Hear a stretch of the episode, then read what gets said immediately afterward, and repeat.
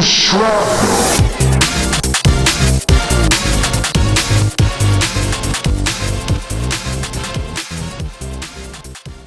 What like recreating characters or or putting dead people in movies? Yeah, more or less. Yeah. Oh, are you, are you going to tell me that they're going to hide like a CGI Stan Lee in the rest of the movie? No, no, no, no, not that bad. Well, I actually wouldn't mind that.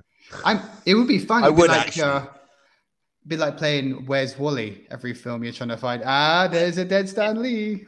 I mean, in all well, in all fairness, like uh, that was what it was originally, and then like every Stan Lee cameo got bigger and bigger and bigger until he's basically a whole character for a scene, you know, uh, where he has dialogue and shit. But like the original Spider-Man movie, he's literally in it for a split second, and he just pulls someone out of the way from falling debris, and he Hmm. maybe says, "Look out." and that's it. That's it's just a. It's not even. It's like two seconds, two seconds of screen time, and if you didn't know what Stan Lee looked like, you wouldn't have even noticed him.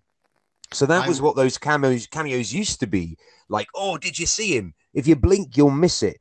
But now it's like, oh, he's he gets a credit now because it's a whole character. He gets a he gets dialogue. He gets a scene. He got- gets to get hammered with Thor and get drunk you know, and all this shit. It's not a. It's it's not Where's Waldy. Uh, what is uh, what is it? Where's Wally or Where's Waldo? It's not that anymore. It's it's just a whole character. Yeah. Well, I don't think they'll be doing that to him.